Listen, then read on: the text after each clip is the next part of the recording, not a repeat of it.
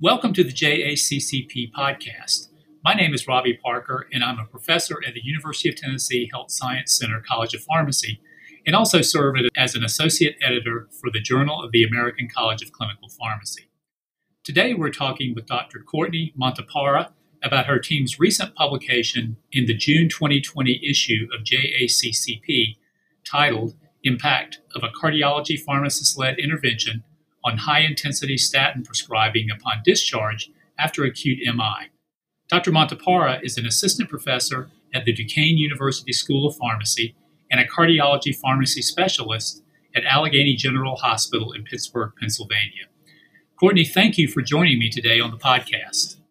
Thank you, Dr. Parker. I'm very excited to be here. Well, good. Let's go ahead and get started. And first, I'd like to ask you can you describe for the audience the purpose of the paper, and how your group decided to undertake this project. Absolutely. So, our group was looking to assess how a cardiology pharmacist led intervention would affect the rate of high intensity statin prescriptions at discharge following acute myocardial infarction or AMI. Now, despite the robust evidence and the AHA ACC guidelines, that recommend for patients who have an MI to be initiated on high intensity or maximally tolerated statin therapy for secondary prevention. The use of these medications in this patient population remains suboptimal. So, in an effort to optimize guideline directed medical therapy for our patients following an acute MI, an intervention was developed and it was piloted by Colleen Elston, a cardiology clinical pharmacist an author on our paper who was unable to join us on the podcast today. Our institution was also pursuing the Joint Commission's Comprehensive Cardiac Center certification, which is a recognition given to healthcare organizations who deliver high quality cardiac care. So we sought to ensure our institution met the Joint Commission's performance measures, one being to show an increase in the rate of high intensity statins prescribed at discharge post AMI. Colleen and I were interested in seeing the impact this intervention had, so we worked together with a group of four APPE students from Duquesne University School of Pharmacy who were on a five week research rotation with me. These four students were involved in data collection and analysis, and they were also authors on our published article in the Journal of the American College of Clinical Pharmacy. Well, that was great. Thank you. Can you give us a little bit of information about how you conducted the project? Yes, this was a single center pre post study. Patients eligible for inclusion were hospitalized adults with a primary diagnosis of an acute MI, which included STEMI and non STEMI types 1 and 2, signified by ICD 10 codes. Patients were excluded if they had a documented reason in the electronic health record for not being prescribed a high intensity statin, such as an intolerance or allergy, elevated liver function tests greater than three times the upper limit of normal, patient refusal, and drug drug interactions. It is important to note that the documented reason had to be recorded during the current admission to be considered appropriate for the purposes of this study and also the Joint Commission's expectations. Additional exclusion criteria were if the patient had a left ventricular assist device implanted or heart transplant, were currently enrolled in a clinical trial, were discharged to another hospital or hospice, left against medical advice, or died during their admission. And this eligibility criteria did mirror the Joint Commission's Comprehensive Cardiac Center Certification Performance Measure on high intensity statins prescribed at discharge. Patients were stratified into two groups for analysis. So we had the pre intervention group from July 2019 to March 2020, and the post intervention group from April to December 2020.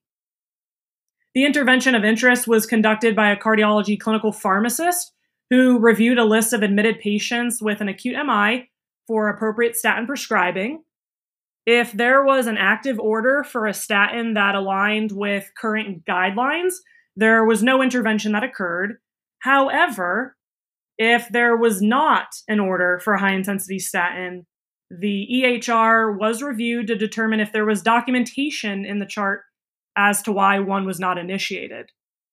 If documented rationale was missing, the pharmacist would contact the primary team, and either the team would place an order for high intensity statin or the pharmacist would write a note containing the rationale for withholding a guideline directed statin. If a patient nearing discharge was tolerating a high intensity statin and relevant labs remained clinically stable, the pharmacist would pen an outpatient order for a high intensity statin in the EHR for the primary team to review and sign upon discharge. And pending orders ensured that high intensity statin prescriptions were present on the discharge and also aimed to avoid cases where the patient was discharged back on their inappropriate home statin. All patient discharge orders were reviewed by the pharmacist to verify every statin prescription contained the appropriate drug and strength and went to the patient's preferred pharmacy.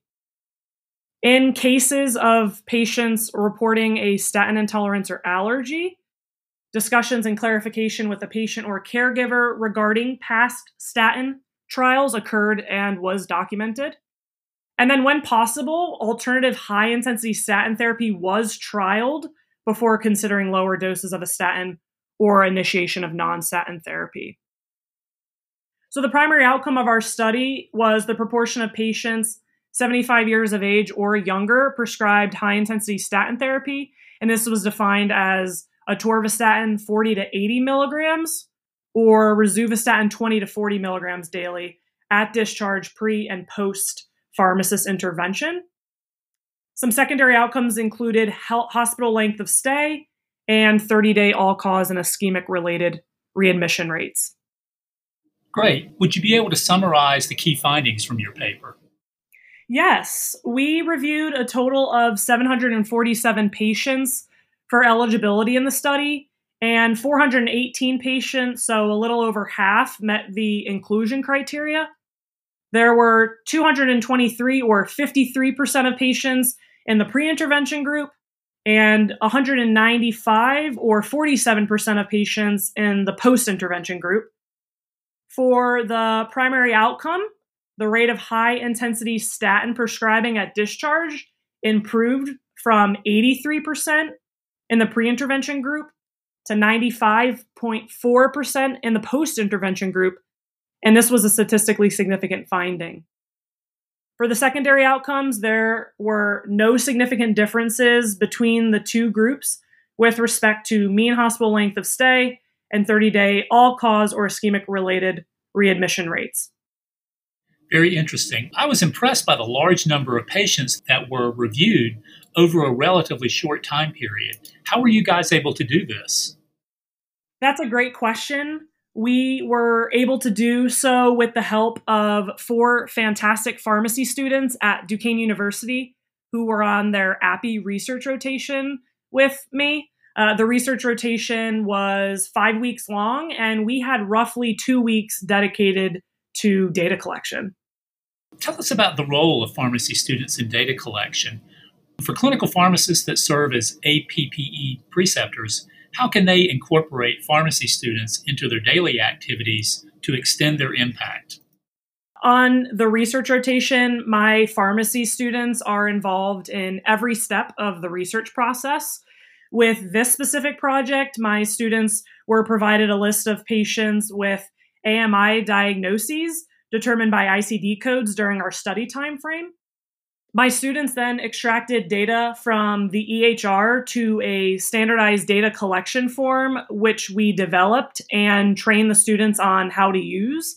So, to answer your second question, students can help in a multitude of ways, such as conducting background literature searches on the study topic, helping to prepare the IRB protocol and other study materials for submission, data collection, as previously mentioned, and data analysis.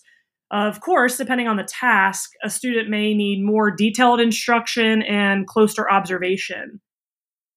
My research students also prepared and submitted an abstract to the ACCP annual meeting in October 2021 that was accepted for a poster presentation and was then selected as a finalist in the ACCP Best Student Poster Competition, which was wonderful. These students were involved in the writing of the manuscript as well. So they truly gained a well rounded research experience in a relatively short period of time. So even if an APPE preceptor does not have a research focus rotation, they can still incorporate their pharmacy students in one or several steps of their research project. Pharmacy students are certainly looking for these types of experiences to help them become competitive candidates for postgraduate training and job opportunities. Thank you. That sounds like a really great experience for the students. Um, I'd like to also ask you what were some of the barriers that you encountered when developing and initiating the project? The list that was generated each day containing the patient's post AMI for review were based, as I mentioned previously, on ICD 10 codes. So, depending on how the coding was done, we noticed a few instances when eligible patients may have not made it on the list, and therefore it might have been a little bit more difficult to find them for a review. Also, another barrier was when prescribers would discharge patients back on their inappropriate home statin, even when the patients were on a high intensity statin during their hospitalization. And as described previously, this is why the pharmacist would pend orders in the EHR in hopes that the correct statin would be indeed prescribed upon discharge.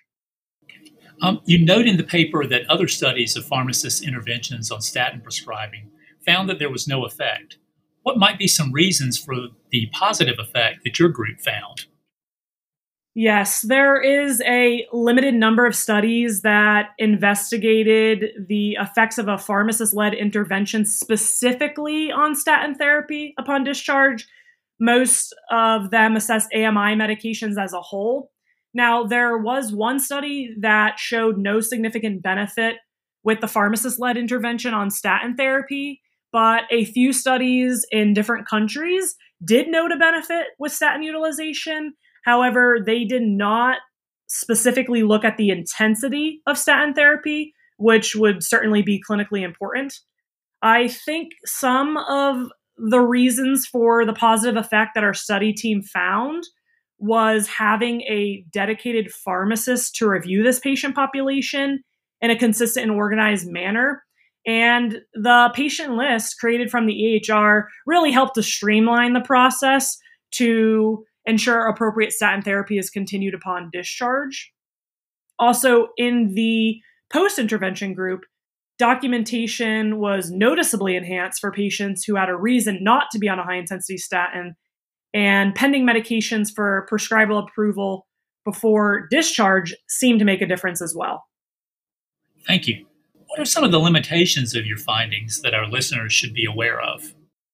Due to the retrospective nature of this study, the collected data in the EHR relies on accurate documentation and therefore is subject to error. Also, this was a single center study, and the study population consisted of primarily Caucasian men, which may not be generalizable to other patient populations.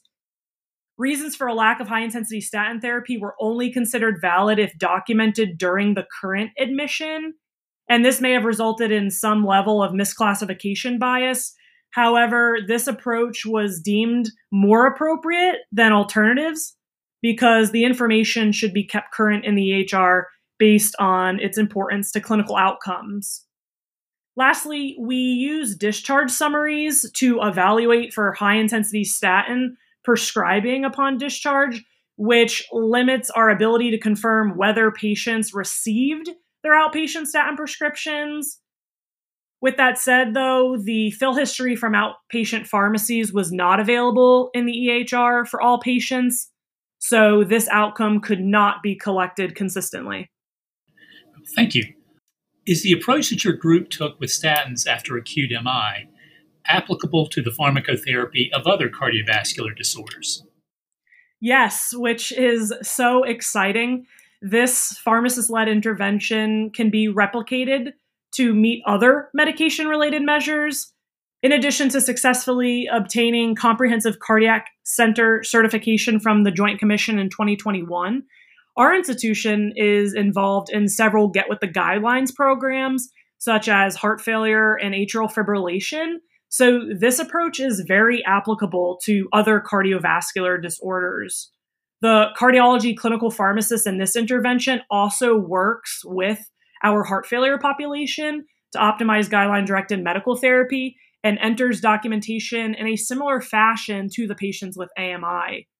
So, if hospitals or health systems have metrics or identify opportunities to improve medication management for patients, pharmacists can play a key role in ensuring a significant and sustained improvement. And one last question How do you plan to build on the findings from this project? What's next? So, based on the positive findings of this project, the plan is to expand this pharmacist led intervention to other hospitals within our health network and build upon several other patient populations with cardiovascular disorders that will be reviewed to ensure optimal guideline directed medical therapy and compliance with drug related metrics. As we all know, as new therapies continue to emerge, hospitals will be held to heightened standards for prescribing evidence based medications, and clinical pharmacists will are really at a unique position to provide these valuable services as part of an interdisciplinary team. Well, thank you, Dr. Montepara. I really enjoyed talking to you today, and we certainly appreciate you and your co authors' contributions to JACCP. And thank you for taking the time to share your perspectives with us on the podcast today. Thank you, Dr. Parker, for having me. It was a pleasure speaking with you today.